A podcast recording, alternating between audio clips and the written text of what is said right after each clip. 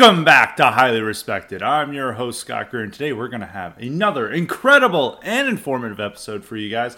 So sit back and enjoy this great episode we're going to have. And today, the topic we're going to discuss before we get to the many cognitive questions we have is going to be George Santos. I know some people may wonder, like, George Santos, is that really the most important issue? But, you know, it was all over the news over the weekend.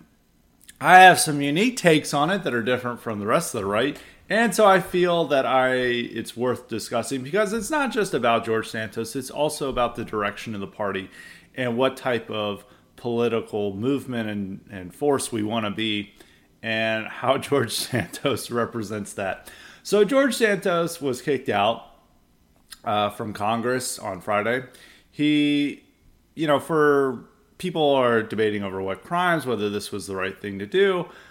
But Santos got the necessary majority to kick him out, which is 2/3 of the House to vote to expel him. Over 100 Republicans voted to remove him. I think it was 105, but 114 Republicans, or maybe it was 112. My mistake, it was 112 Republicans voted for him to stay in Congress, and he was removed. And he was the first congressman to have been removed for without a conviction against him, or with the only one who is not removed for siding with the Confederacy. There was about 3 congressmen back in 1861 who were removed for joining with the Confederacy. I don't think Santos joined with the Confederacy, and he was not convicted of his indictment. He's most likely going to be convicted of crimes, though. He faces a pretty serious indictment. He faces 2 different sets of indictments. The feds initially indicted him back in May with a lot of charges, and then in October they pretty much doubled all the charges. And here's all the charges that face him with. He has 1 count of conspiracy to commit offenses against the United States, 2 counts of wire fraud, 2 counts of making materially false statements to the Federal Election Commission, 2 counts of falsifying records submitted to obstruct the FEC, 2 counts of aggravated identity theft, 1 count of access device fraud, 7 counts of wire fraud, 3 counts of money laundering, 1 count of theft of public funds, 2 counts of making materially false statements to the United States House of Representatives. I don't know how that's a charge, the last one, because they all make materially false statements to the United States House of Representatives. But I say that's their opinion. But some people are saying, well, this is a witch hunt. Really, like, if you look at Santos's background, like, this guy is a serial con artist. He's a serial liar.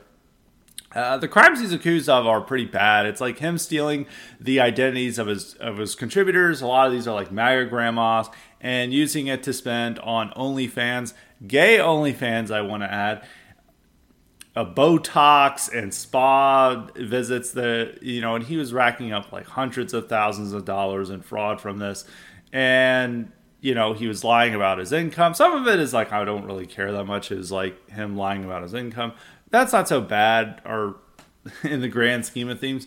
But like stealing money from your MAGA grandma contributors and stuff like that, that is really bad form, and I don't think we should encourage it. Everyone on our side complains about grifters and con artists all the time, or they claim they do. And then when we have a genuine grifter, con artist, for some reason everyone rallies around it, because there was the odd thing when Santos was removed. Conservatives online were acting like this was the greatest outrage the House GOP has done yet. There's threats of primarying these Republicans who voted against Santos, and it was generally coming from the hard right, I guess, or whatever we want to say. Well, some people may see the hard right as distant right, but it was coming from MAGA sphere. Generally, the most conservative ones. The Federalists. I use the Federalists as like my example for this, and the Federalist had 3 separate articles, tearing into Republicans for wanting to remove Santos. And I think the Federalist is a good barometer for this because, a lot of conservative news sites, they either just focus on the news, like Breitbart, Daily Caller. I don't think many people read Daily Caller anymore, but Breitbart's still there, and represents the thrust of what people think. Federalist is a good idea of a good way of thinking, seeing what, the conservative media consumer thinks about issues.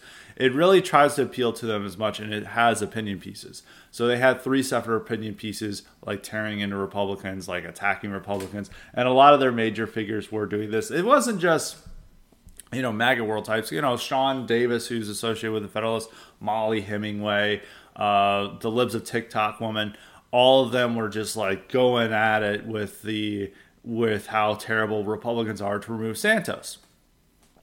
And there's a couple of different arguments for this. One, biggest argument is the Democrats never do this. Two, Republicans need to defend their majority. And those are basically the two big ones, was that this is, that those are why we have to stick with Santos. I heard some other arguments from dissident right people who have this. They said, like, well, you know, Santos isn't really a problem because it undermines the legitimacy of the system to have someone like this in Congress, so we need someone like this. I think the real legitimate reasons for wanting Santos to stay was that he was very entertaining. It is admit, I found some of his stuff pretty funny. It was getting tiring at the end, but there was still some funny stuff he was doing. I mean, right before he was leaving, he did like some press conference about how there are only two genders, which he's laughing the whole time. He's not taking it very seriously, but it's a way of just like saying, okay, these super conservatives are the only ones who are defending me. I need to appeal to them, so I'm going to do a press conference about how there are only two genders. And it appeared to have worked because all those people were defending him. So you know, it was a really good call. I guess everyone overlooked him subscribing to gay OnlyFans accounts and using that from his MAGA base, you know, stealing identities to spend it on that. So they were fine with that. But yeah, it worked. And so he still did funny things. There was that time where he, for some reason, was carrying around a baby. Nobody knew what baby it was, and then he began yelling at the press for taking photos of the baby. It was like very funny stuff, and just like the outrageousness of all the charges and his brazenness of being a fraudster, there was like something entertaining about him. Now, but I feel like that's the only legitimate reason, because anything else is just not legitimate. And I want to say this with the first, so we're going to go line by line with saying how these arguments don't work. One, Democrats don't do this. That's not true. They actually do this. And I kept pointing out these examples. They had Al Franken. They had Katie Hill. They had John Conyers. They had Andrew Cuomo. And they are pushing to get rid of Bob Menendez. Now, one thing that there is difference between Bob Menendez, and this does have something with the majority, is they do that Menendez seat is a little bit more important in the one seat that it has. But it is a Senate seat. It is New Jersey. They would immediately get a Democrat in there. And they are trying to push him out, but it takes a little bit of time. You know, it took a long time for them to get rid of Santos. Santos, the first charges came in May. I think I'm trying to remember when this is the third time they voted to expel Santos. Third time. So they've been trying throughout the year to do this. And it just kept building up, and then it got rid of him. Menendez, they may still vote to expel him because Democrats do not want him running again. You do have prominent Democrats who are calling him out. A lot of his charges are more serious for a senator because they're literally taking money from a foreign government to lobby for their interests. And so that is that's much worse than defrauding MAGA grandmas to spend on OnlyFans. You know, that is definitely worse. But there are prominent Democrats who are calling it. John Fetterman, did a whole interview saying that what Bob Menendez did is worse than what George Santos is accused of, and he wants him removed. And many Democrats are pushing for this. It just hasn't gotten the ball rolling. I do think it's not like they're rallying around to defend Menendez. No Democrat is rallying around to defend him. And even with the power thing, it's like they'd much rather get a Democrat in there. And I do think that in the next year, there's going to be more pressure to get rid of Menendez than now. I think he is also a more powerful figure. He still has, friends aren't really speaking up for him, but he still has friends in the party and in the Senate who are willing to, look the other way. They don't want to publicly defend him in the way that Republicans want to publicly defend and rally around Santos. But I think eventually Democrats are going to push against him. And there's a lot of Democrats who are calling for him to resign and wanting him removed, a lot of prominent ones. And they're saying that he's worse than Santos. So the argument that they don't punish their own, yeah, they do. They do. And some people were pointing out that like all the people I listed with Franken, Hill, Conyers, Cuomo, they're all accused of sexual misconduct. And that's way worse. And it's like, Franken was accused of a prank. Like what he had to resign over is that there was a comedian on a USO tour in like 2006 and she was sleeping and he had like this photo taken where he's like, his hands are on her Kevlar jacket and it's like where her boobs are. And they're like, oh my God, this is groping. And it was like, he's a comedian and it was done this. And everyone hated Franken, but this is done at the height of Me Too. This is done when Democrats were trying to portray Republicans as the pedophile sex pest party because of Roy Moore, and they were trying to get rid of everyone. And that's also why they got rid of John Conyers. John Conyers was actually accused of legitimate sexual misconduct. This guy was a black congressman, powerful black congressman who had been sexually harassing and assaulting staffers in his office for years and years and years. So there was a legitimacy to it, but they're like, it's an old black congressman. They kind of accept that. But with Franken, he literally had to resign over a prank. It's so far worse, or what Santos did is far worse. I mean, I don't think anybody would have cared about this in 2019 if he's accused of. Katie Hill was accused of sleeping with her staffers, which they had just made a rule that you could do that due to Me Too and Conyers and others. Like you cannot have sexual relations with your subordinates, and she did, and she had to remove herself. And Cuomo, the charges against him were like him uninitiated flirting. So none of these people are like saying these are sexual assault. It's like one time like Cuomo kissed a woman without her permission. It's like this is not really sexual assault, and this is what he had to be removed over. So actually, what Santos did is far worse than anyone, maybe with the exception of Conyers, who I think was legitimately accused of sexual assault. So those are the people that are bad. And they still removed them because they felt that these people were embarrassing for them and they were dragging down the party. And with Santos is somebody that Republicans have decided to make one of their heroes in Congress. And I don't know why. I have no earthly idea why a brown, gay con artist, who was very clear he's a con artist when he was elected. I mean, all this information came out just a few weeks after he was elected, before he was sworn in, that he had lied about his whole background, that he had been defrauding people for years. He had, everything about him was just a lie about what he said his background is. He had like prestigious jobs that he definitely didn't have. And, he's just like established himself as like, just like a habitual liar and someone you can trust.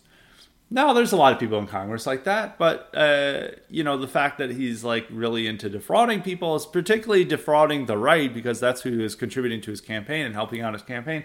I think that made it a little bit worse. So I don't know why people were rallying around him in the first place, but it was that he just decided to become tight end with MAGA World. He was hiring people from like MAGA World sphere and stuff, and it's okay that they got jobs. Like some of the people who worked with him were fine, but he got them jobs and he was like going on, Bannon and other people were promoting him. And that's what it is. And I guess he was like entertaining, but at the end of the day, he's like, not really our guy. He's not really our guy. And it's like, if you really want to make this guy a gay con artist, your best representative in Congress, I don't know what to tell you. And there were so many angry people in my mentions when I was talking about how I, said it's time to cut off Santos. And there was people saying, well, he is much better than anyone else in Congress. And I was like, if a guy who's defrauding, stealing money from MAGA grandmas to spend on gay OnlyFans accounts as your best representative, I don't know what to tell you. And then people are like, at least he's not paying to kill Palestinian children. And actually, he supports unlimited funding for Israel, just like every other Republican, minus, with the exception of Massey. Some of the other few are questioning how much we're spending, but really it's only Massey who's voting against it. And yeah, So he's not really that good politically. So people just like making up reasons to be pro Santos because they felt really tied in with him. But we'll go on more on why it was bad to embrace Santos later on, because I want to go through these arguments. So the second argument is that it hurts the Republican majority. It's Republicans shooting themselves in the foot to please Democrats. There's a couple different things here. Now, it's true that might be a Democrat into the office. It's unclear when the special election is going to happen. They're going to have a special election.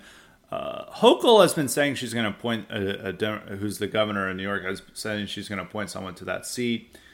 And maybe that might be there for key votes and other things. But I think they have to think, regardless of whether who wins the seat. And also the other thing is like Santos, the longer he stayed in that seat, the more likely Republicans were not going to take that seat. Now, Santos, in order to fend off expulsion, he said, I'm not going to run again. Thank God. I don't think he was going to win his primary, but he said, I'm not going to run again. And it's like, okay. We're not going to have it. But the longer he stayed in that seat, the more likely that Republicans were going to lose that seat in November. And not only that, but it was going to hurt like the entire Republican chances in New York. New York is like prime territory to keep more seats from that they had won in 2022, which they had won all those seats on the crime issue and how well Zeldin did in the governor's race. And they should do well again because immigration is becoming a massive issue. They're sending them all these illegals out to the suburbs. So a lot of these areas that are very went for Biden in 2020 on our battleground districts should stay within the Republican field. But there are problems in the fact that the entire congressional delegation could be represented by George Santos. And it's like Democrats would love nothing more than Santos to have stayed in the seat. They really wanted to hang Santos around Republicans. And a big reason they were doing this vote is to show that Republicans are standing behind Santos. They want more Santoses in. They voted to keep him in. And it's this clownish con artist, this serial fraudster, who is now the face of the Republican Party. And it was going to hurt Republicans in New York. And it was going to hurt Republicans probably in the congressional races throughout 2024, because they could just highlight this is what you get with Republicans. This is who you get with Santos. And Republicans and conservatives are like, hell yeah, that's who we get. We love Santos. This is who we want more of, because this is our hero. This is one of our best congressmen. And he really was like turned into this like heroic figure. Out of like all congressmen they like, he has to be in like the top 10 of favorites of conservative media. And looking at the strong responses from conservative media to this, you conclude that this is like their favorite congressman. And I don't know if you'd be wrong in assuming that. So you had that opinion. But so like the majority, yeah, they do have a very thin majority. It shrink it by I think from 5 to 4 seat majority, 4 or 3 seat majority. And they need every vote they have. But the problem is Republicans aren't even using their fucking majority for anything. Like, they can't pass shit. They can't unite over the budget fight. And they're probably not going to unite over the budget fight. And a large part, this is from the House Freedom Caucus types. A lot of this discussion today is going to sound like I'm a moderate Republican, but it's more that I'm just anti-insane clown party. And what the House Freedom Caucus is doing is, one thing is to note is that Republicans don't have much political capital to get anything done. And the one thing they have any political capital to get anything done is on immigration. Now, Democrats are open to talking about immigration, but they want amnesty to be attached to it. Republicans, if they stayed united, could force Democrats to give up on the amnesty pledge and accept serious border security reforms.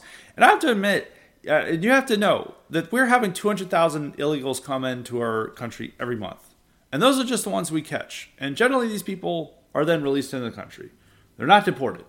And so anything that helps stem that tide is good, because, having 200,000 illegals come into the country every month is almost irreversible, or is something it's a very direct effect on our country and our country's future. So anything that they can do is good. But Republicans can't unite around it, because House Freedom Caucus is like, we want to cut spending.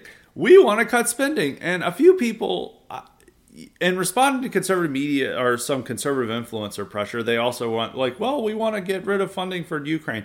But on Capitol Hill, very few of these Republicans actually genuinely care that much about the Ukraine funding. They just say they do to please people on Twitter, and they're willing to give that up. But the real thing that they care about is something that conservative media is not talking about. It's moved on from this. It's all these old Tea Party issues like, this isn't cutting spending.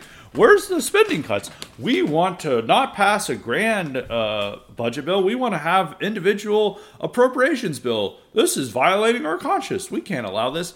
And most likely, we're going to have this fight again in the beginning of the new year. And it's probably going to end up the same way, where Republicans are not going to unite over this. They're just not going to unite. And they're going to just keep passing temporary spending bills, most likely. I don't think Mike Johnson is a very strong leader. They elected him. They picked him just because he was a nice guy. And he's doing the exact same as McCarthy. But unlike McCarthy, he's not a very good. He's not very good at twisting arms. And he was just picked as a nice guy. Now conservatives are criticizing him. And he's like, well, this is what you wanted. This is what you wanted. And this is what you got. And he's also not as good at fundraising as McCarthy is. So it's hard to say how Johnson was better than McCarthy. He did release some more J6 videos, which is like the new thing that like all House Speaker wants to do to please like the conservative media consumers, is that they release more J6 videos. The latest J6 videos didn't show shit. I mean, the only things that I've seen from it is that they mistook a guy holding up his... there was a guy who held up something, and they mistook it for an FBI badge. It turned out it was a vape pen. And the guy who held it up had gotten 4 years in jail, and he'd been identified in 2021 and arrested then. And I don't know if this is new footage that was just released from Johnson's office, but I did see this go viral. This is just some nor-breaking revelations from J6, is that they have, they're like, there's an Antifa flag there. And this shows Antifa was leading it. And then they pan to an office window in the Capitol, and it's holding up an America First flag. And they thought that AF stood for Antifa. And that tweet got over 7,000 likes and got a lot of engagement. And so I don't know if any of the videos that were released helped undermine the media's J6 narrative. But maybe some of it did. I mean, it sort of added to more evidence, because you saw that a lot of these people were being welcomed in by police. They were just strolling around. They weren't causing any violence. A lot of those videos have still been there already. But, it's nice to see more of that video showing that, like, this was not a violent coup or insurrection. This is really just people entering the Capitol without permission, but a lot of them thought they did have permission because the police were allowing them in. And it does undermine that claim some more, that these were dangerous, violent people. But we already have a lot of those videos, and it's not completely turning into the smoking gun yet. But McCarthy would always do this when conservatives were complaining about him, and now Johnson's doing it as well. And the people on social media were pretty pleased by that. So what's going back to the worrying about the majority, they're not doing anything, unfortunately. They should do something, but they're just not being able to unite. I don't think Johnson's going to be able to unite, so it doesn't really matter if they lose one seat or not. It's important that they still have the majority, and as long as they have the majority... that's important, but they're not passing anything anyway. So it's like, whatever. As long as they have the majority, it's fine. And what's more important is the impact on the 2024 election, is that I do think you can make an argument that having Santos as a representative that you put forward in battleground districts, and saying that this is a guy that fully represents the Republican Party and what the Republican Party wants, it does hurt these candidates. It does hurt candidates in nearby districts. It hurts Republican chances of winning that district. And with how thin a majority the Republicans have, and also what's going on with these southern districts where all these courts are ordering them to create a second black majority district in several states. They've made them do that in Alabama. They're making them do it in Louisiana, and they're thinking about doing it in Arkansas and a couple of other states. It's very bad. They could lose all the majority that they have with these new black majority districts that courts are forcing down in the South. So keeping every seat is important, and actually kicking Santos out helps Republicans retain that seat and retain seats throughout in nearby New York areas that they are putting a high priority on, and possibly elsewhere as well. So it's more important to help secure a House victory in 2024 than it is to keep one seat, an extra seat majority that they're not doing shit with. So that's my viewing on this. And so going to, so those are the two main arguments to go over. And so now it's to go to why it's bad to rally around Santos, and how a lot of these arguments I do find infuriating. There have been times where the Republican House has turned on Republican lawmakers for no real offense, or for much greater, or for things that, you know, they shouldn't have punished them for. And the most egregious example was in 2019. Early 2019, when Steve King, had just won his seat against Republican opposition. They did not want him to win his seat. There were many conservatives who were talking about how he should lose his seat, including The Federalist. The Federalist in 2018 said he should lose his seat because he's a racist. And why was he racist? Because he was defending Western civilization, because he was strong against immigration, because he was meeting with nationalists in Europe like the Austrian Freedom Party. And they said that this guy's a racist and he's tainting our party. We can't have this odious person like Steve King. Was he accused of any crime? No. Was he? And in fact, he was actually one of the most principled, honest, decent people in Congress. Like, this is a guy who's not using his office to defraud the people. He is genuinely committed to his beliefs and principles. He's a little goofy. But, and he maybe doesn't articulate things in the best way, but he was very genuine, very honest, very principled, and he was 100% committed to, both the stuff that we care about on identity issues and what conservatives care about. He was arguably the most pro-life congressman, yet the pro-life movement abandoned him, didn't defend him because he was a racist. Now, in early 2010, he did an interview with the New York Times where he made a kind of an odd comment, which they then misconstrued to say he defended white supremacy, but in reality, he was just defending Western civilization. What he was saying is like, oh, they're saying all these things like white supremacy, Western civilization, it's all bad. And it's like, how did we get here? That they're now saying all these things are bad. It was an oddly worded statement, but he was not clearly, he was just defending Western civilization, and he was attacking the left for calling everything they didn't like white supremacy. Not well articulated, but that's how they pulled the quote out. And when that quote was made, no one defended him. Once again, bringing up the Federalist, because I always say this is the biggest barometer for conservative opinion. And I could even look at other websites. The Daily Caller, Breitbart, they were not running defense pieces. Maybe Breitbart ran some milquetoast defense of him. But nobody was defending him. None of these major conservative commentators were defending him on Twitter. Like, of people who were defending him on Twitter, it was like me. That was it. And I didn't even have 100,000 followers then. I had like 30,000 followers or something, and it was just like me. And it wasn't like the remaining alt-right, dissident right counts were there. They were defending him. Maybe like some of the other ones like Nick and some others were defending him at that time. I'd have Fuentes. He may have just not been something that was on his radar. But those were the type of people who were defending him. It was none of the big mainstream conservative commentators that were defending him like they were defending Santos. And as I said, this Federalist ran an article about how Steve King should be punished for his racism at that time. And he lost his committee assignments. He lost his committee seats.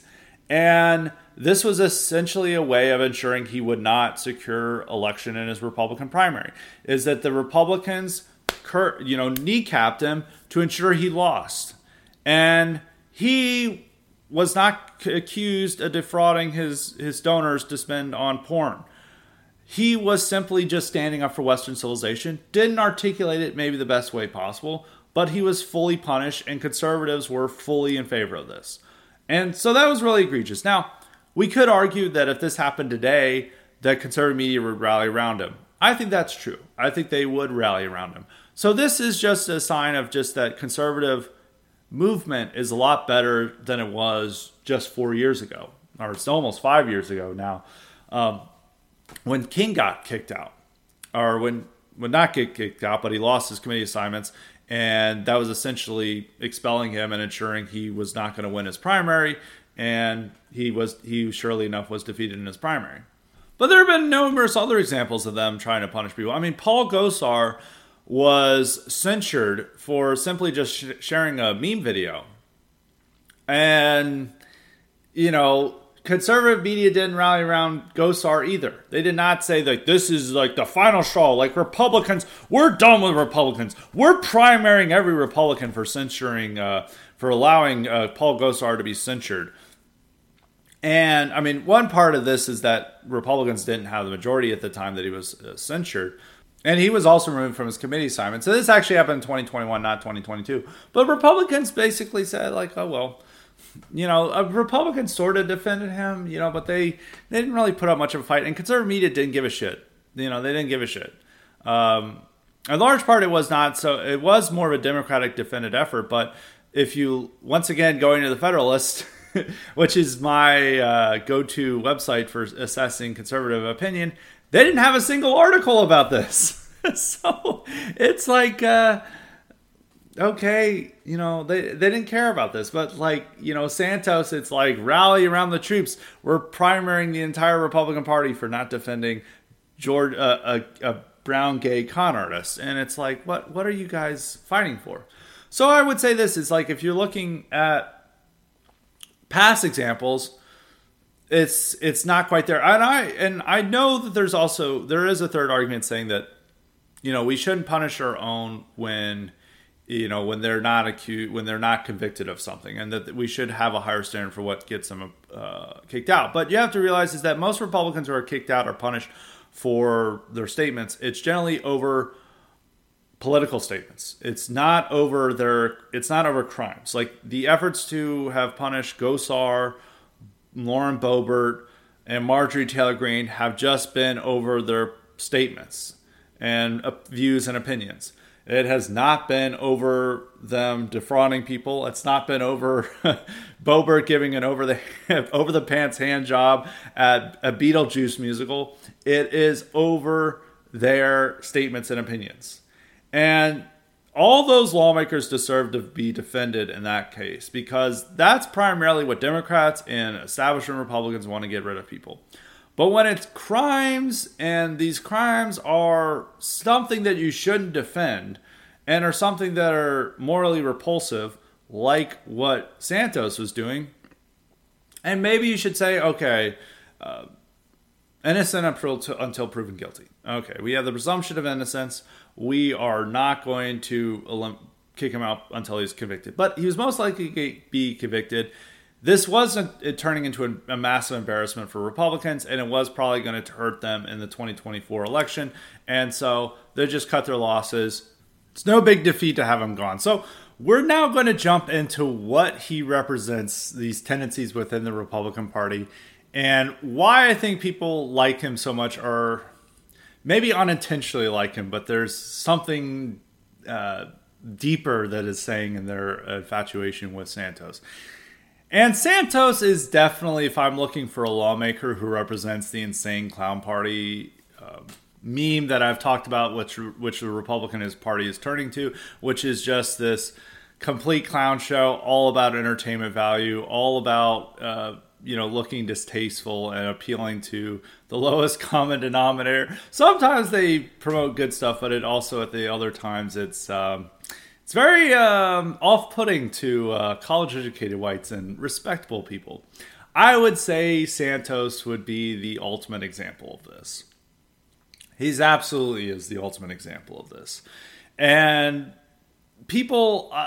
And by having him as like you're one of your star conservative fighters, and this is somebody rally around, it really emphasizes that, yes, the GOP is turning into the ICP.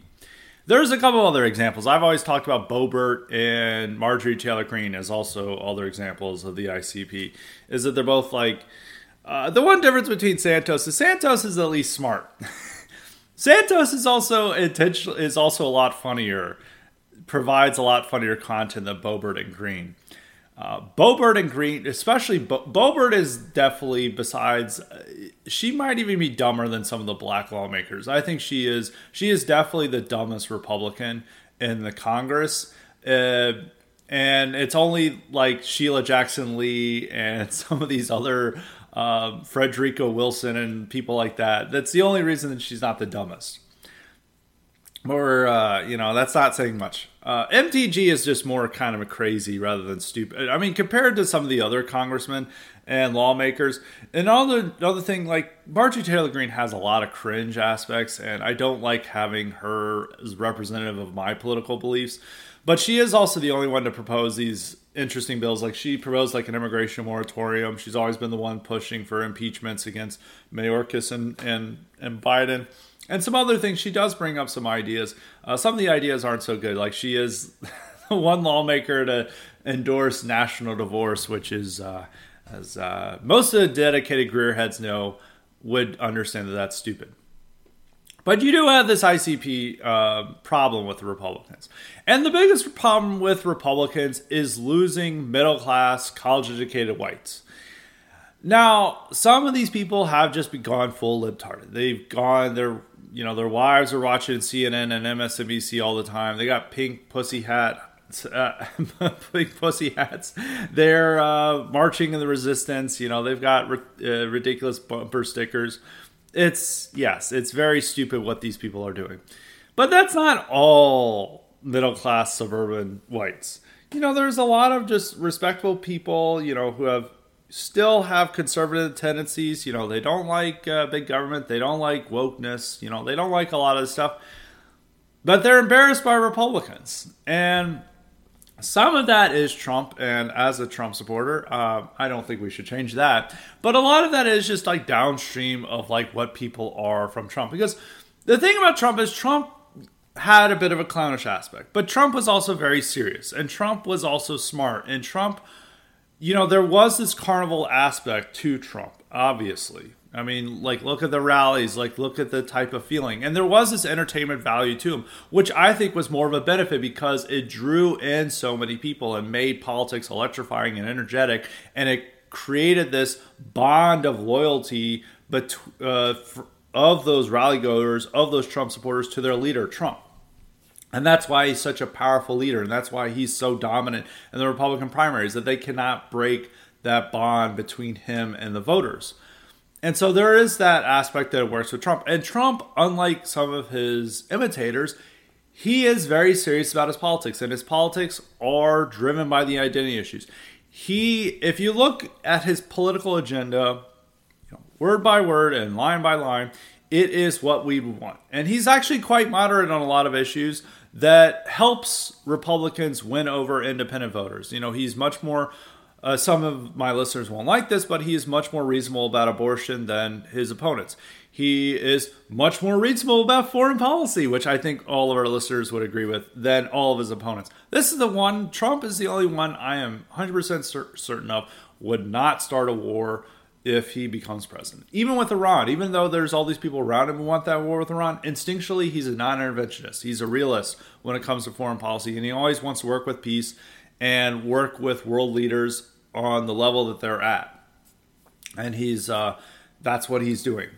And so I think that's an important part about Trump. And so he has like serious political issues, on immigration, race, all these other things. And his imitators aren't. His imitators, I don't think, have this instinctual baseness or keenness like he does. They are just there to be entertainers and to adopt any issues that they may think will get them elected. And they don't really have the intelligence that Trump has. And they don't really have the serious level of charisma that Trump has. Like, Trump does combine like clownishness with seriousness. Very few people are ever going to worry about MTG like initiating fascism or dictatorship. Liberals, even though they know that there's this clownish aspect to Trump, there is a fear around him because there is a fear that there is something serious about them that they have to worry about him. With MTG and Boebert and a lot of the other clowns, they just view these people as clowns. There's, not that much harm coming from them. But there is that serious level of Trump.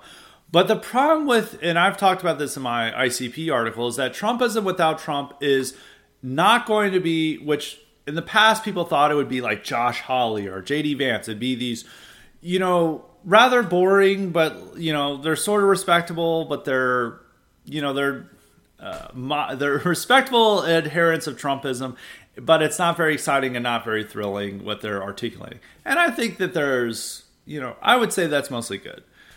There's some things I would like J.D. Vance to improve on, and same with Hawley, but they're better than what came before. I think Hawley is a little bit worse than Vance, because Hawley is, you know, supporting union strikes, which he shouldn't do, and voting. He voted for Lena Khan, and who's this horrible commissioner for Biden that's trying to impose wokeness on companies and all this type of stuff. But it's the archetype that they represent. I think that's fine, but that's not going to be your leader type, because they don't have that charisma of Trump to unite those people.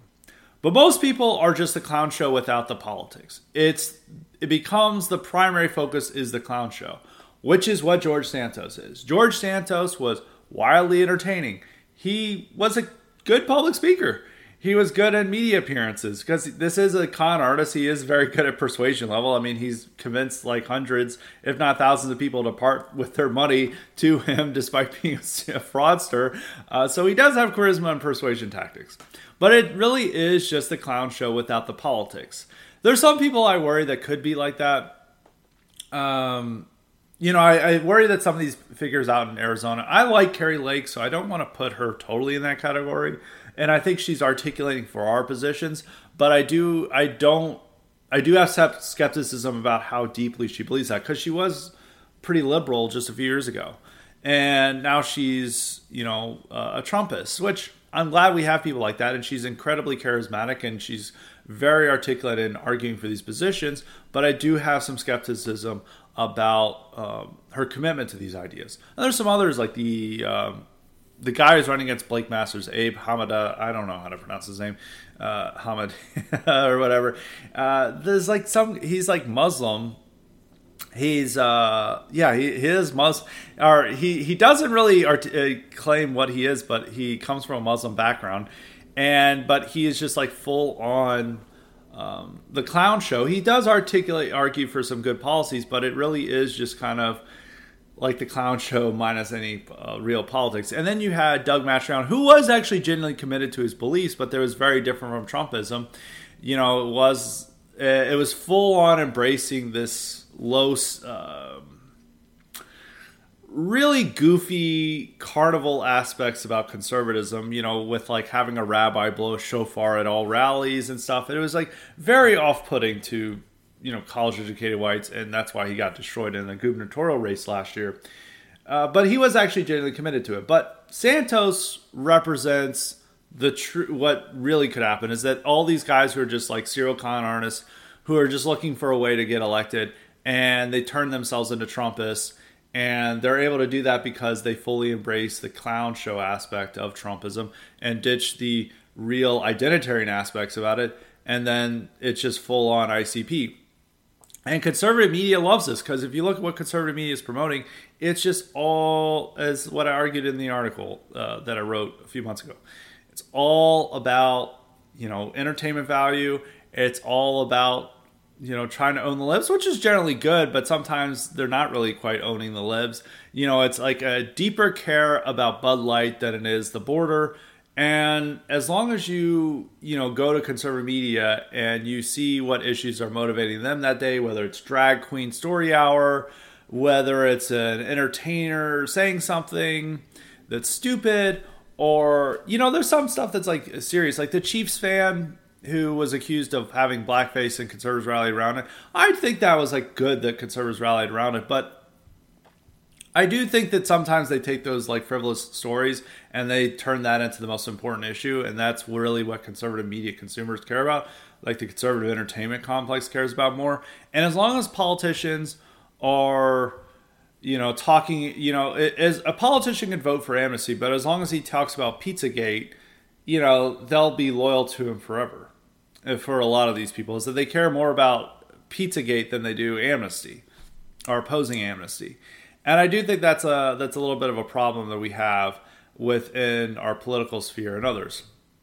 And there's just the temptation for con artists, too, to exploit the movement and to, you know, rob people of their money.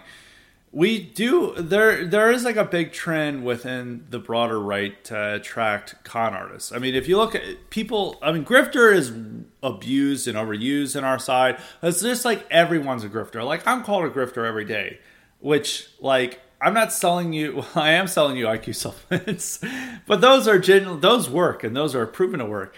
But, you know, you look at what all these, it is overused because, like, anything, if you say anything that people disagree with, they're just like, you're a grifter, because it's like just one of those words like gaslighting, which, you know, that kind of fell by the wayside, and other things that have just become prevalent.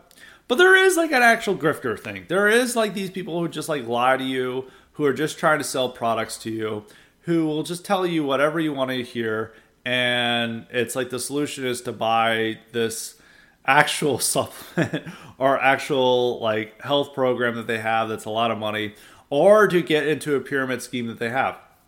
You know, I've been very positive about Andrew Tate relatively to other conservative influencers. And mainly that's like, I think that him reaching like 13 and 14 year olds, like young teenagers, we don't have many people like that. And generally what he promotes them is largely good. But there is this con artist aspect to him, because it's all about like getting people into a pyramid scheme. You know, how he made his money is like getting these cam girls to, you know, rip off people and stuff like that. It's very unseemly. It's very tawdry. And, you know, a lot of people are critical of him, but you do have a lot of Andrew Tate types throughout the right.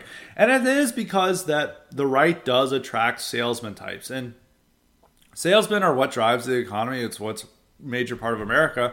But there is a P.T. Barnum aspect to salesmen, is that a lot of them are trying to sell you bullshit and rip you off and just take your money and dupe you. You know, it's a sucker is born every second. It's like thinking that every person is there just meant to be exploited by this person and to take money from them. Santos is a perfect expression of that. And so you do have these unseemly car salesman types, used car salesman types, and snake oil salesmen who come in and dominate the right. And as long as they promote, you know, a white pill message, and they're like, we will win, buy the shit that's proven not to work and enter my pyramid scheme, people were like, woo, we love our con artists. We love being conned. We love being defrauded. And there's so many people who defend a lot of these con artist types on our side. And that's really what's articulated with like Santos. Like, I think a part of it, by rallying around to Santos and saying, this is our guy, this is our hero, you are really saying, we love con artists. We want more con artists. We want to part with our money to fraudsters. And I don't think that's quite the message we should have. I really do think, and so those are the two aspects I don't like. It's the clownishness and it's the con artist aspect. Both of them are tied together. You know, P.T. Barnum was both hosted, you know, his own type of clown show, and he was also defrauding people as well. And so it is this P.T. Barnum aspect, which I think a lot of the right just wants, is that we do need to reach people and engage people and get people excited. And that is part of being entertaining and charismatic, people having that. But unfortunately for a lot of the right, we are attracting people who are entertaining and charismatic, who don't care about these politics. And their main goal is just to obtain fame and obtain money. And so they'll just say whatever it takes to make money and fame. And as long as they're white-pilled and positive, like, people will celebrate them and you know, falling over them and all this stuff. And our side is just easily duped. I mean, that's another problem. It's like, our side is easily conned. Like, there could be ridiculous conspiracy theories that people will propose, like the Damar Hamlin body double, the war in Ukraine is fake.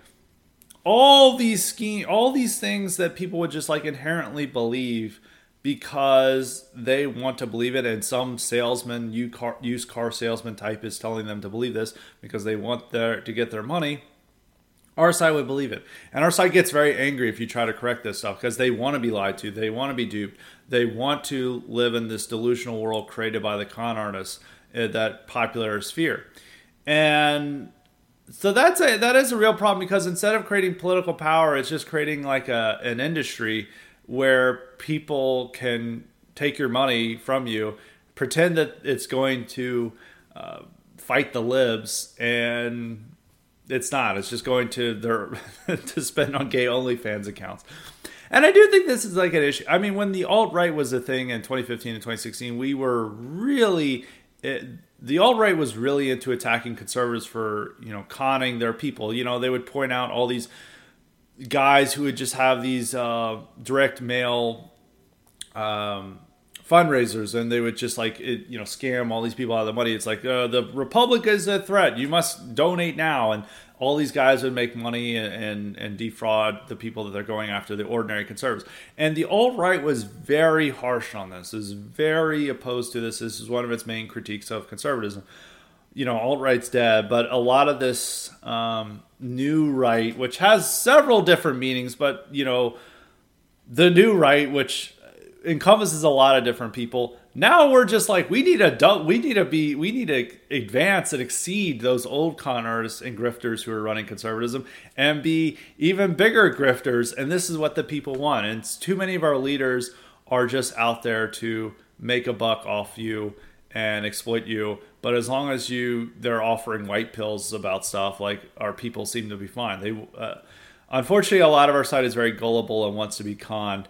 And I think it will hopefully change over time, but that's a big problem when I worry about Trumpism without Trump, is that it really just becomes the con artistry and the carnival minus the real commitment to the politics. I mean, the politics are getting more advanced and noticed than ever before, and we can see the changes. Like, looking at the Steve King case, like, I don't think Steve King, they would have not been able to remove him from his committee assignments. What big reason they were able to remove him is that Democrats, had just gained the majority, but Republicans said, Republican leaders said, we're not going to defend you to him at that time. But today, and conservative media didn't defend Steve King, but if Steve King happened today, conservative media would rally around him, Republican Party would have to defend him. And so there are positive steps that are happening within the conservatism. But I do think, with all the positivity that's going on, there's also the clown show could just take over and be the primary element, while the politics, the identity issues that are gaining more notice and more attention are secondary to the clown show. And that's one worry I have if Trump departs from the scene, because the clown show is here. The ICP is here to stay, whether Trump wins or not. But I think if Trump wins the election, it has the ability to move the party in a more America First identity direction. You're still going to have some of the clown show, but there's still going to be that policy focus. But I think if Trump is in jail or something, people will just imitate the carnival aspects without the identitarian aspects, and that would be a terrible combination. So that is my talk on Santos and others. I am going to write an article about this, so to fully, put my words into article form. So we will have an article about this soon this week. So be on the lookout for that. So that will condense all my thoughts that I've just gave in this 50-minute or so rant. So now we're going to go on to the Cotton League questions. We've got a ton of Cotton League questions today. So as a reminder, you too can get the power to ask me questions or suggest guests and topics if you sign up for the Cotton Elite option at Highly Respected's Substack, and that's at highlyrespected.substack.com, and make sure to sign up for the IQ supplements while you're there.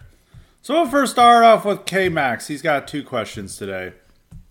He asks, the first one's about the Gavin Newsom, Ron DeSantis debate.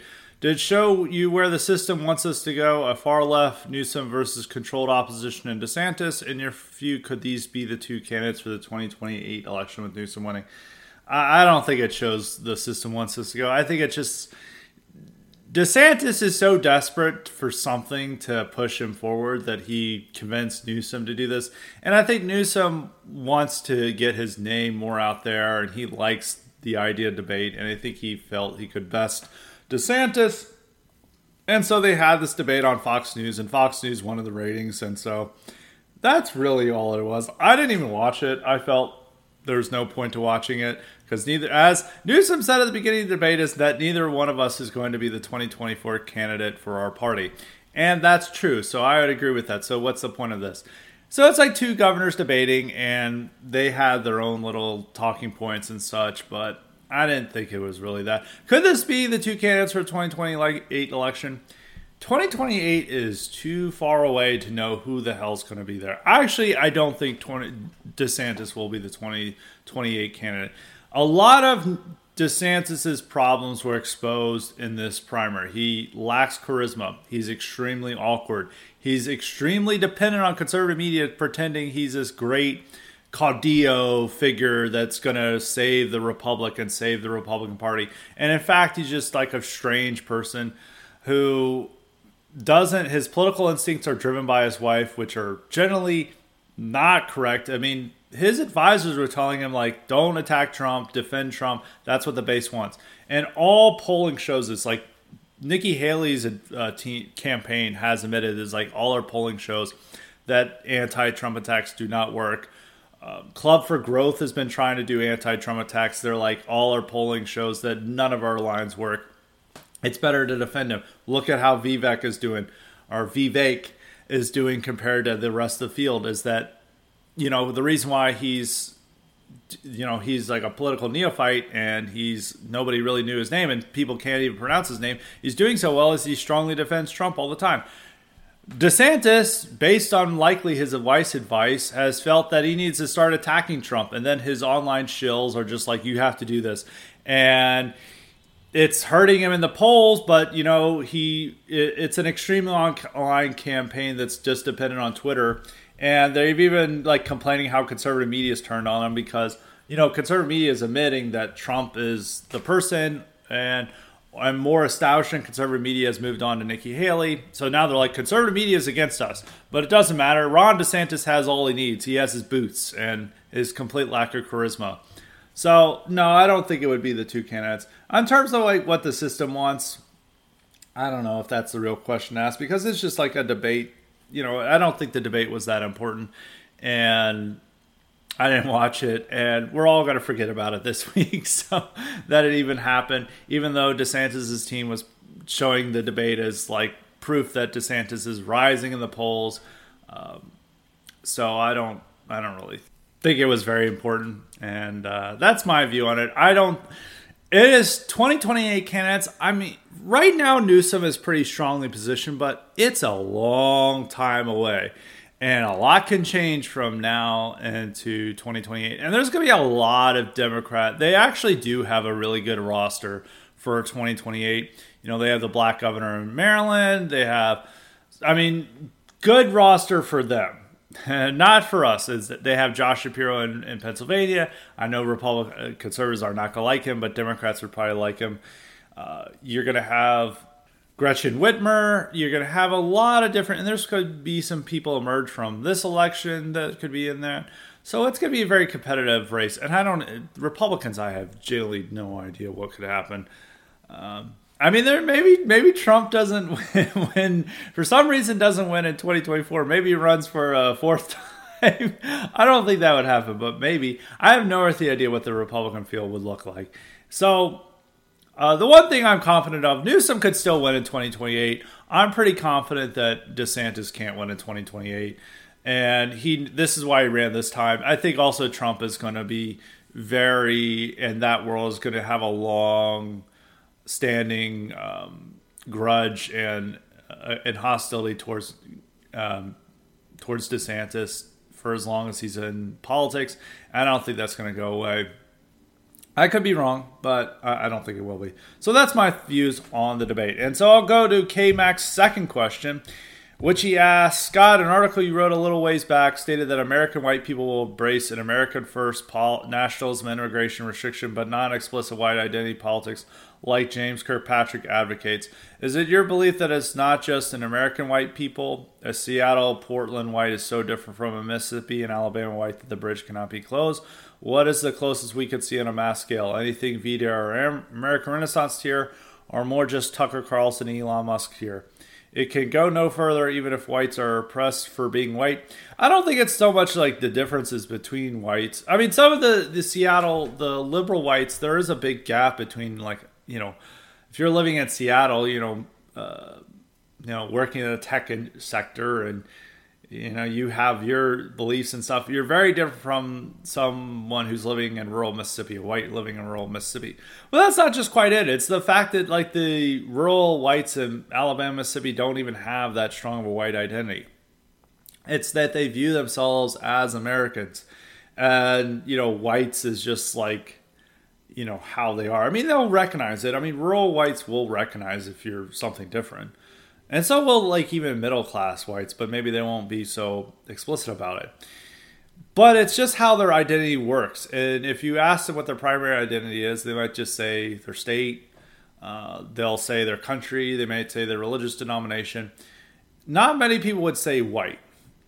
And so that's one thing. That's the real thing that I have to say, is that they just don't have a strong emphasis on it. As, like, the poll I always bring up, you know, as a Pew Research poll, it showed that every other group believes that the racial identity is important, either extremely or very important.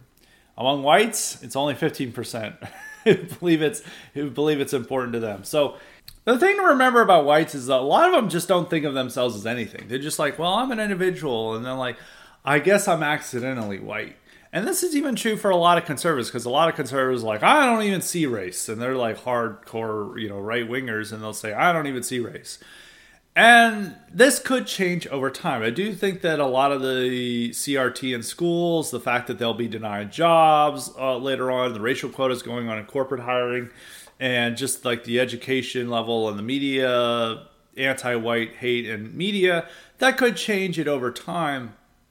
Then they'll see themselves as white. But for a lot of them, if they're asked what's their bigger identity, whether it's American or white, they would say American. And that would be true for most conservative whites as is. So a lot of what you have to build around with a white identity politics is going to be an American nationalism rather than something separate from a white identity separate from America. And that's even how it works in Europe. I mean, in Europe, they generally think of their ethnicity or nationality as their primary importance, rather than, you know, and white doesn't quite work in the same way that it does in America, mostly because, you know, they don't have this long history of having non-whites around them. With in America, we had blacks and Indians around us, and that's how we built up the American white identity in opposition to blacks and Indians and not being them. In Europe, they don't really have that. But most of their identity was built up around not being this other ethnic group. It's like Germans built up by not being French and Polish, and French built up by not being German and English, you know, and et cetera, et cetera. It built up on these rival powers that were there, and they're like, we're different from these neighbors that we're constantly at war at, and this we have a different language, different culture, different traditions, different history, and that's what defines who we are. But that ethnicity is still very important to them, even among a lot of the liberals that we have. And I made this point in some of in my podcast last week, is that there is a silent majority among Europeans that gets these things. They realize that the new immigrants are completely different from them. They cannot be part of their nation because their nation is still firmly rooted, has strong ethnocultural roots. And there is something about being French that is more than a piece of paper, or something more than being a German that's more than a piece of paper. And I think that's even shared by even a lot of liberal and left-wing Europeans, but maybe they don't vote that way, or they're afraid to say it in public. Well, I think with American whites, they will think that, like, well, as long as you're an American, I'm fine with you. It's often too much times it's emphasis on the piece of paper rather than your ethnocultural roots. So that's really what I'm getting at. It's that, you know, for white Americans, their national identity matters more than a separate white identity. And all white identity politics has to, you know, acknowledge that and work with that in order to gain any type of political power. Now I'm moving along to questions from Mystery. Mystery asks, Any thoughts on Oswald Spengler? Why did Maloney cuck so hard? Last, on the topic of white Americans' lack of racial identity, how much of a role does blank slate ideology play? Do you think that if the average white normie was red-pilled about race, IQ, by trustworthy authorities, they would naturally develop a sense of racial identity, or would it just be another isolated fact to them? I'll address the last one first because that goes along to it. A lot of white Americans in general just view themselves as a blank slate because there is a strong sense of individualism in America. And a big part of American identity, especially coming here, is that you ditch the past when you cross over. You ditch all the past traditions to come over to America to remake yourself. And a lot of times that those traditions and culture has not died, but they often die within the second or third generation. And even with a lot of the new immigrants, it's a really artificial links to their old identity. It's a way to just signal against the white mainstream that they have. But they're still like enjoying rap music. They're still getting tattoos. They're still living out a very American lifestyle. They're speaking in an American way. But then they'll be like, I'm a proud Palestinian, or I'm a proud Venezuelan or something. They'll like really be into their identity to signal against the white mainstream, even though they'll be dating white guys or something.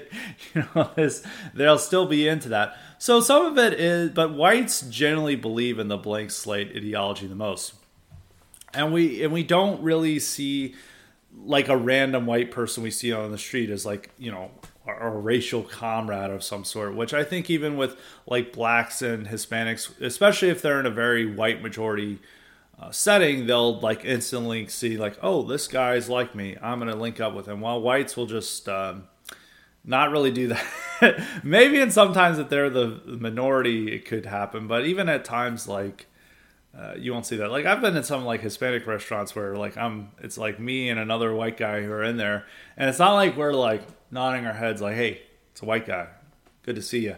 It's just like we're focused on our own thing.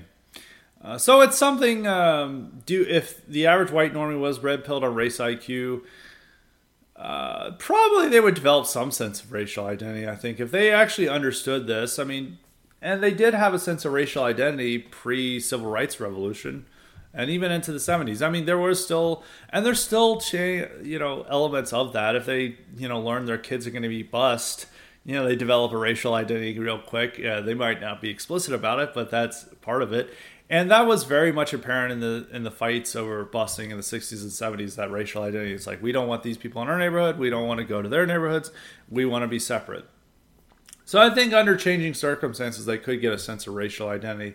It just would be different than I think what a lot of American white nationalists have proposed as their identity and how it is. It has to be something in keeping with American national identity. And American national identity would be primary to it. It would just add that racial element to that identity and acknowledge that it's important to it. So on the other questions, thoughts on Oswald Spengler?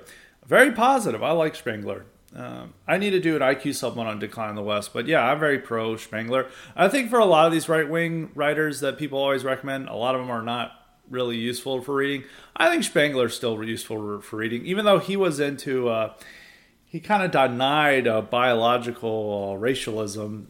He was into Franz Boas and like these other hacks, left-wing hacks, and he's like, oh, this is it. But he was also still believed that the white race was important and that they need to preserve their civilization. So he's a little bit all over the place, but I think Spengler is worth reading. I'm very positive about him. But I would answer that question fully in an IQ summit. Why did Maloney cuck so hard? That is a great question. Some of these leaders, one thing I always say, the question that maybe is most important is what is their view on Russia?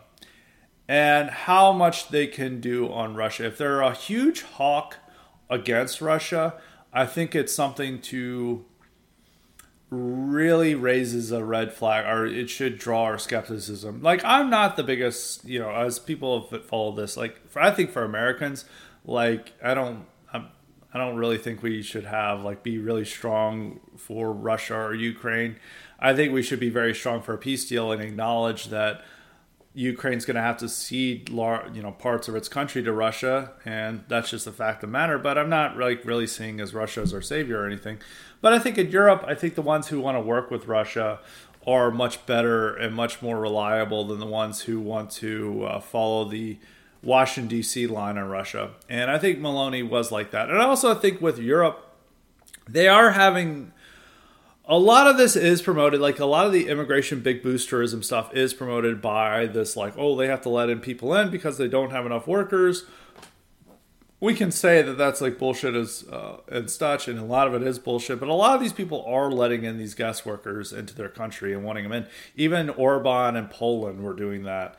The one silver lining of that is that they're not wanting to permanently keep these guest workers, and they also don't want the flood of African boat people and stuff to come in and take over their country.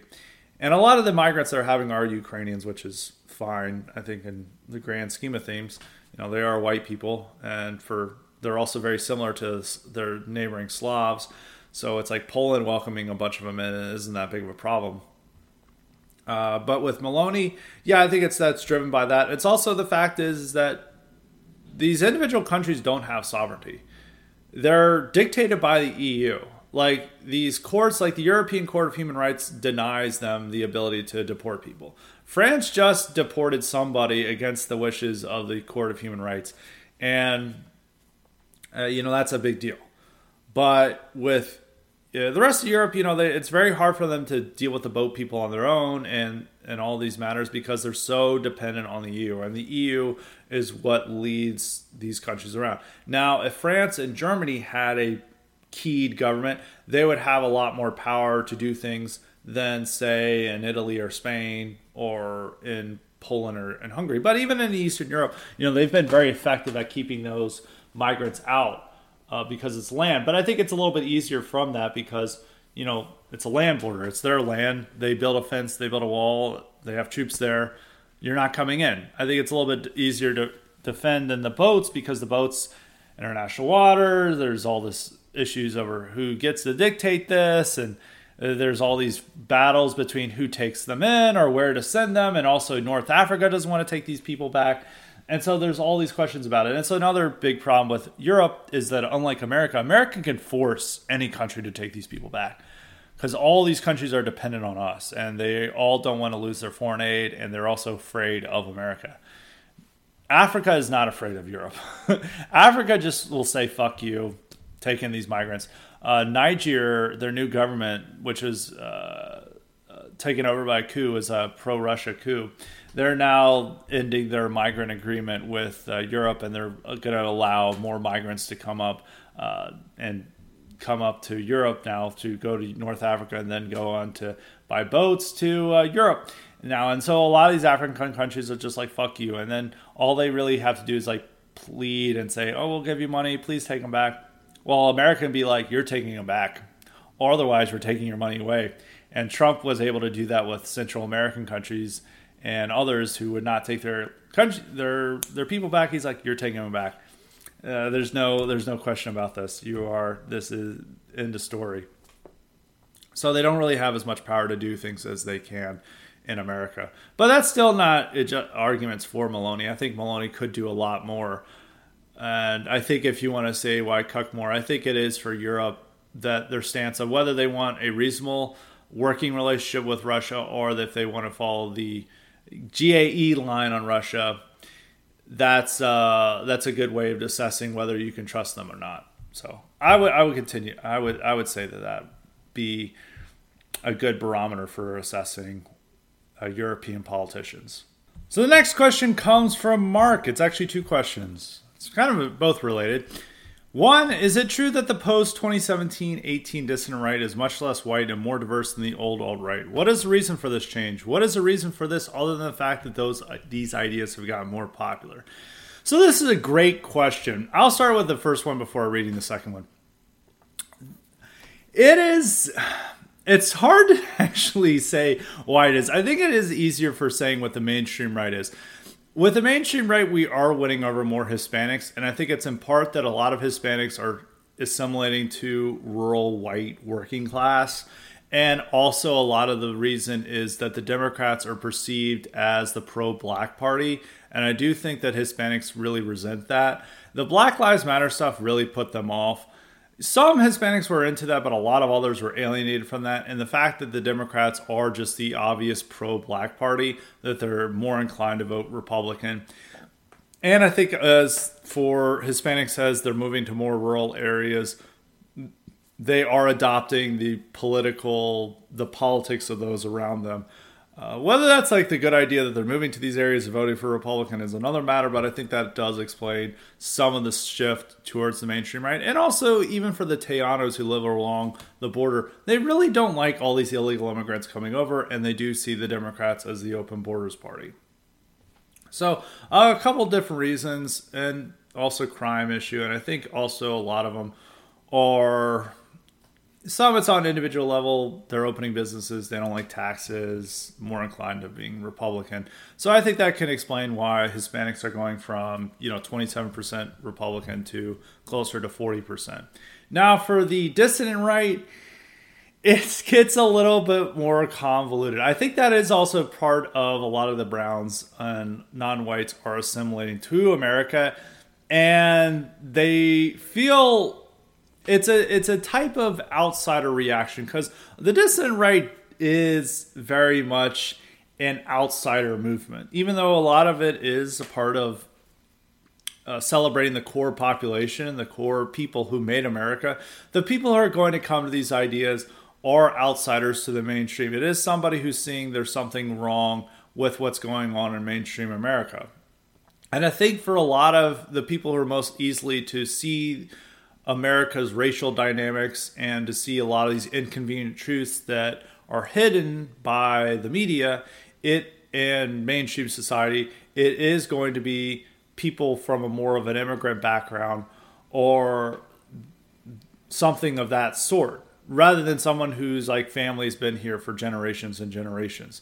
Because a lot of those, if you're, say, a standard white suburban kid, you play football and stuff, and you're just been an insider your whole life, you're going to not question what's around you. You're going to see this as I don't see race. Remember the Titans is my favorite movie. Meanwhile, somebody who's just fresh off the boat from, I don't know, Iran. We'll say Iran. They will instantly notice the racial dynamics. They'll see a lot of the absurdities in our society, a lot of the things that are very different from how they grew up, or even if they're children of immigrants and maybe that they spend all their life in America, they definitely would see the differences and be more coming at this from a perspective of an outsider and more willing to perceive these stuff. Because if you adopt these beliefs, you become an outsider, as you're someone looking in or outside looking in. That's the way. I'm sure some of the listeners may correct how I said that. But you're the one and you're able to perceive these things that the insiders aren't. If everything's going great in your life, you're benefiting from this. You enjoy rap music. You're my favorite. I love Lamar Jackson and all these great black athletes and stuff. And then someone's tells you that there's something, fundamentally different between blacks and whites, and that whites built this country and the core part of the country, they'd be oh, absolutely not. Even though they may have 25 direct ancestors who fought in the revolution, they would just, not perceive that because they're an insider within mainstream American society. And so that's part of it. But even, that's maybe a positive way to spin this. But there's also a way that a lot of these Hispanics are getting into this. I think it's also big perception of a way of signaling they're anti. I don't know for lack of a better term, I'm just going to say this, but anti-blackness, and it's a way for that. And I think also a lot of these people are in a flux of identity crisis. It's they were born and raised in America. They don't really have any connection back to the old country, and it's a way of trying to find an identity, and by adopting something, this outsider edgy identity that's associated with the dissident right, it gives them a way of anchoring themselves. And it's also, it's that they feel that there's something wrong in mainstream American society, and it's a way to express that. So I could maybe say that those are some of the things. And it's just like online, is that online people can adopt identities that they would have never done pre-online. You know, pre-online, you were probably, there's probably not going to be very many people who are going to be into wanting an Orthodox Romanov restoration in America. But now online, people can create the ideologies and states that they built in their favorite real-time strategy game. And so a lot of this is just the development of online, is that ideas that would have otherwise not reached certain people, now they're reaching tons of people through the means that we have. So I would say, yes, it definitely is. How much more diverse is a question. I do think it is much more diverse, because even if you look at some of these groups, I would say these are like the really bad optics groups, but there are groups that are very, very non-white, like Goyim Defense League. There's a lot of brown people in their protests. National Socialist Florida, which is one of these funniest groups. I think it's exclusively Hispanic. The NPR did a report on them, and they interviewed their leader, and the guy like claims to be only half Portuguese, and he's got a ski mask on. It's even a skull mask on, and they show like his, you know, eyes, and it's like dark brown, and he's got pitch black eyes, like beady black eyes. And he's like, yeah, I'm just half Portuguese. It's like, I think you might be a little bit more. I think half Portuguese might be your only white you might have. But I think that group's like almost all Hispanic. So there are examples of this, and you can even see this online with a lot of people. Like, you know, I'll get replies, and somebody's like, I'm Hispanic, or, you know, I'm half Asian or some sort.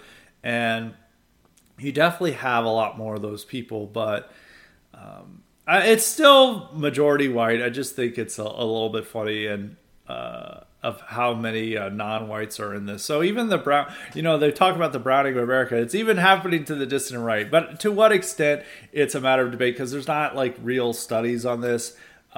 The only real study you had is like the Gab user, is that Hispanic males are disproportionately overrepresented among like Gab and Telegram users. So that's the one bit of evidence we have that it is much more diverse, is that they're only like a little bit under 20% of the population, yet I think they're like 30% of the Gab and Telegram users, if I remember from the study correctly. So that's the one evidence that it's becoming a lot browner. Are much more non-white, but that's like offset, is that there's still very few blacks into this.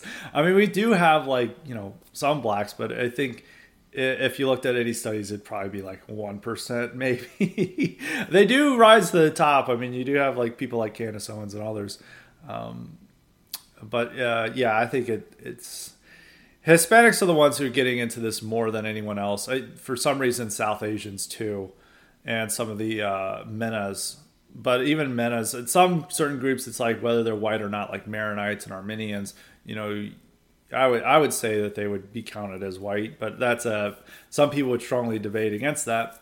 But yes, it is much more diverse and a lot more immigrant background. So now going on to the second question, which he actually cites somebody who can actually prove this, is shows this is similar to the first question, but more mainstream. I'm directly quoting this guy, Blair Nathan. Blair Nathan, I think he has some good posts. I think he's part something. I don't know what the part is. Somebody told me one before, but he's part something else. I don't want to quote on what it is, but it's it would count as non-white. I mean, I think he's at least half or majority white, though. But anyway, he's a decent poster. I just wanted that does just kind of show the type of people who get into this stuff. And he says, I'm directly quoting this guy, Blair A. Nathan, about why he thinks that Hanania and others like him get away with racial realism while being mainstream figures, basically. And the quote is, Hanania getting away with HBD, real talk, may be partly a function of the hard sellers, who are now much more numerous than blacks, concluding that the subject of America's original race relations melodrama are not as magical as white people think they are. In a biracial America, Hanania's realism would be impious, but in a world full of online clips of Asian and Hispanic shopkeepers being confronted with urban vibrancy, maybe that's changing. I think Hanania himself is an Arab. He is. So again, he's not trapped in this giant To Kill a Mockingbird morality play LARP that governs the way white people talk and think about black people in the context of American history and civic religion. Obviously, I'm not a fan of the Great Replacement, even if as in this case, it results in the relaxation of some taboos. My point is that just that people who are neither white nor black have their own agency, and they may impact American life in many ways than their product sponsors did intend. And then Mark goes on, I don't know if I fully agree with this because polls show that many non-black minorities, while disagreeing with the excesses of magic worship such as reparations and defunding the police, still generally agree with the average normie's view of American race relations. I do think that many non-black minorities are confused by more goofy magic worship and don't understand it, even if they believe that blacks suffer racism like average whites, but people like Richard Hanania and many others like him are unique and certainly not the norm for Americans, be it white or non-white. Do you agree with the thread above, and would a more hard sell right and less magical America end, strengthen, or have no real impact over the civil rights regime? I'm slightly skeptical of this because even though state California is very non-black minority state with virtually very few blacks, 55% Hispanic, Asian, 5% black. It is still run by crazy leftists, many of whom surprisingly still happen to be white, despite the state being minority white, who worship magic and give blacks disproportionate representation. And so, yeah, I don't know if it's strengthened, because it'd be hard to strengthen it more. But actually, I'd be inclined, if it would end, no. I would be inclined to say slightly strengthen the civil rights regime. And he made a good point by bringing up California. California is, Afro-Lottery is still very strong there. They want to have reparations, even though they have a very small black percentage of the population. And blacks still demand like their Senate seats. Like, even though they have a much larger Asian population, Newsom had to appoint a black woman to replace Dianne Feinstein. He was obligated to do that. He was forced to do that because he had appointed a Hispanic to replace Kamala Harris. And they're like, no. That's supposed to be a black seat. And they were so pissed off about that he said, oh, okay, the next seat will definitely be a black person. It will definitely be a black figure. And he had to make sure it was a black woman. It happened. I don't know if it was actually specifically a black woman, but it had to be a black leader. So he had to do this. And so they're still doing insane stuff. And they're still teaching like BLM stuff. So, and it's the civil rights regime as strong as possible in California, despite it maybe not benefiting Hispanics and Asians. But I think with Hispanics and Asians, as long as it doesn't directly make them suffer or have negative impacts on them, they're just like, whatever. As long as we get our piece of the pie, that's what we care about. Now, reparations could, if they actually did them, which actually I'm more skeptical of, because Democrats like Newsom backed away from the cash reparations recommendation that was in California's reparations review. And one, they can't afford it. I obviously can't afford it. And I think it's also that they know that they would piss off Hispanics and Asians that they're paying for reparations, as it would not just come directly from whites. They're not going to have like a direct like white taxation. That would not survive in court. That would also be, unfortunately, that could maybe be popular one day, but it would not happen in this decade and maybe next decade either. And so Hispanics and Asians would have to pay for giving blacks reparations. And they'd be like, what about our reparations? And all these other groups demand reparations in response. Like Indians want more reparations. Hispanics want to find some reparations. Asians want reparations. Gays want reparations. And so it's a never-ending cycle that they have to accommodate. And our government can't afford that. And so they're backing away from cash reparations towards more just like, we'll have greater investment in blacks communities and we'll just call it reparations. And so that's really what the thing is. But to Blair Nathan's point, I think it is true. And it is also a lot what I said with my answer to question one. It's like, yes, they are not, immigrants are not as brainwashed by this To Kill a Mockingbird, these movies that they have, Mississippi Burning, these morality plays about American relations. Remember the Titans is not their favorite movie. And so they're not as into this stuff as whites are. While whites, like normie white Americans, are like, oh man, that's so true. I don't see race. And they get really into this stuff. I think over time that's going to change. But even though they may witness this bullshit, they still are able to exploit the bullshit. Because I think with most South Asians, they understand the bullshit. They see through the racial dynamics. But instead of challenging it, they exploit it to maximum effect. They become the wokest people imaginable. They become the most avid left-wing advocates. They want reparations and stuff because they realize that this is the path to power and that they have a certain degree of intelligence and ruthlessness that a lot of others on the left don't have and a lot of black leaders don't have, and they're able to become bigger leaders on the left. Now, some people do challenge it. Like, I think Vivek is generally understands race, probably more than any other candidate besides Trump. But I think even if you got him privately, he would actually be probably more forthright and honest than maybe even Trump. I don't think Trump's bothered by it, and Trump actually gets it, but maybe he's not as clear in articulating it. But Vivek is one of the few that actually China challenges, even though he wants more immigration. It is built around anti-blackness, the immigration, and it is owing the fact that he went to a diverse school and got his ass beaten, or he got beaten up by blacks at the school. You know, I think he got thrown down stairs or something.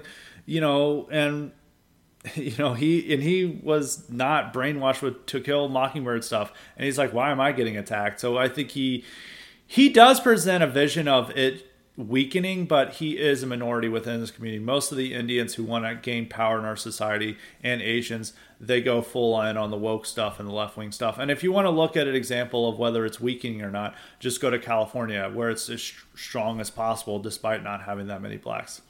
So that'd be my answer to the second question. It would slightly strengthen / have no real impact. The civil rights regime would still be strong in a more diverse America, because they would just rally around being anti-white, and that's what unites the Democratic coalition. But there are some dissonance from that among Hispanics, because I don't think Hispanics are getting much of the spoils as others are.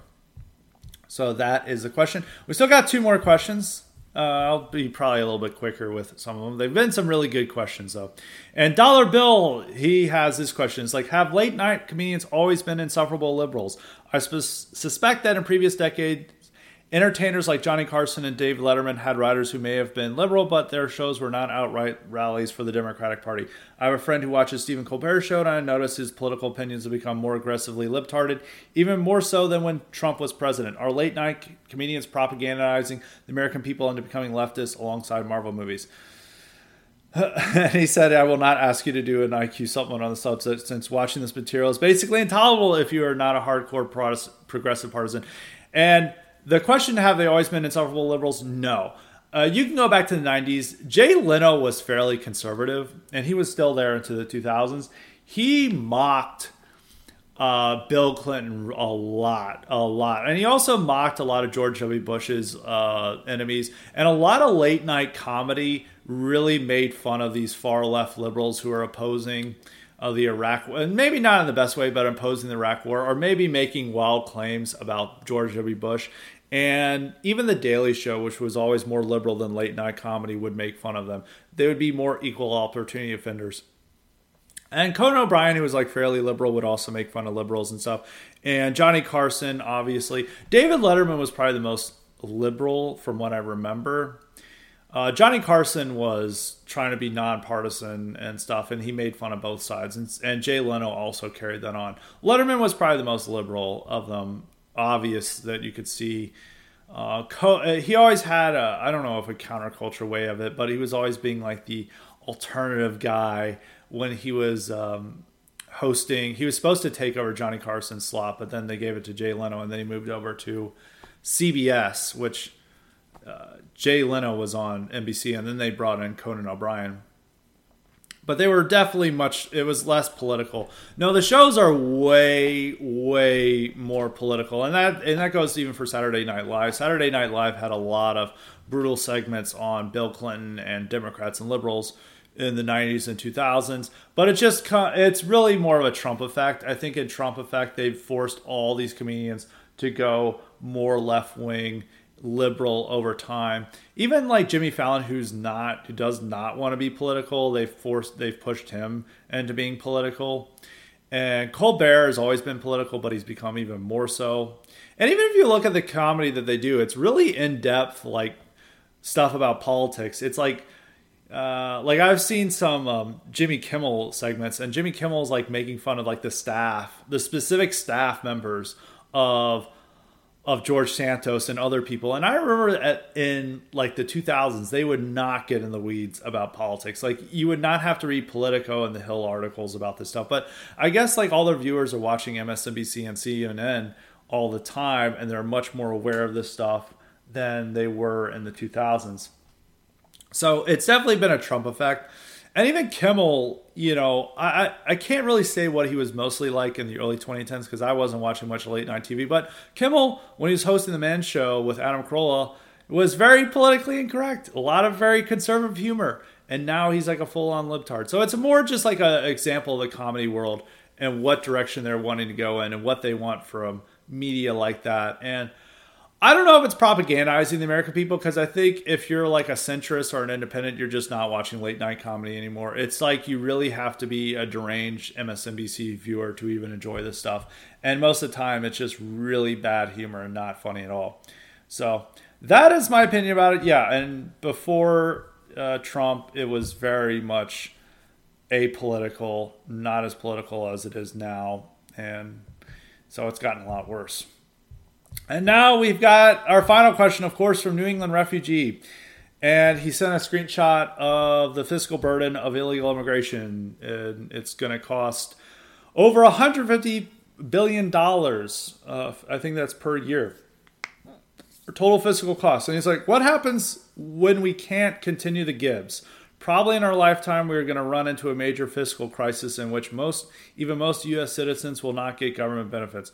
Will the immigrants leave if the welfare spigot is turned off, or will they riot and go full Mad Max mode? I think a lot of them would leave, but also a lot of them would riot. It depends on whether, you know, how strong the Chavez movement, I say, you know, an American Chavez movement is like I wrote in an article earlier this year, is in America. If there's like a strong left-wing movement and they start turning off the Gibbs, then there will be a lot of massive social unrest, like a la the Black Lives Matter riots of 2020. But if there's not quite that movement there, a lot of the illegal immigrants, if they're not, welfare is not there and the jobs aren't there, they leave. That's always been the case throughout American history. If there's not any work for them and they're not getting any welfare, they go back to where they came from. And you're even seeing that now with some of these migrants. You know, they came to these cities and they're not even getting, you know, they're complaining about their shelter and they're like, okay, it's much better back in Honduras. So we're just going to go back to Honduras. And so that's already happened. So I think but I would say it is worth turning off the welfare spigot to immigrants because most of them would leave. As we can see with migrants, there's so many migrants now that these cities can't afford to provide them what they expected. You know, and they expected like a nice hotel and everything. And now that they're not getting it, they're going home. So that would be my answer to that. But that's, of course, a question that's worth more consideration and we will discuss further. But that is it for Highly Respected today. We had a great episode. So we're going to have a great article later this week and a fantastic IQ supplement. So tune in for that. So until next time, stay respected.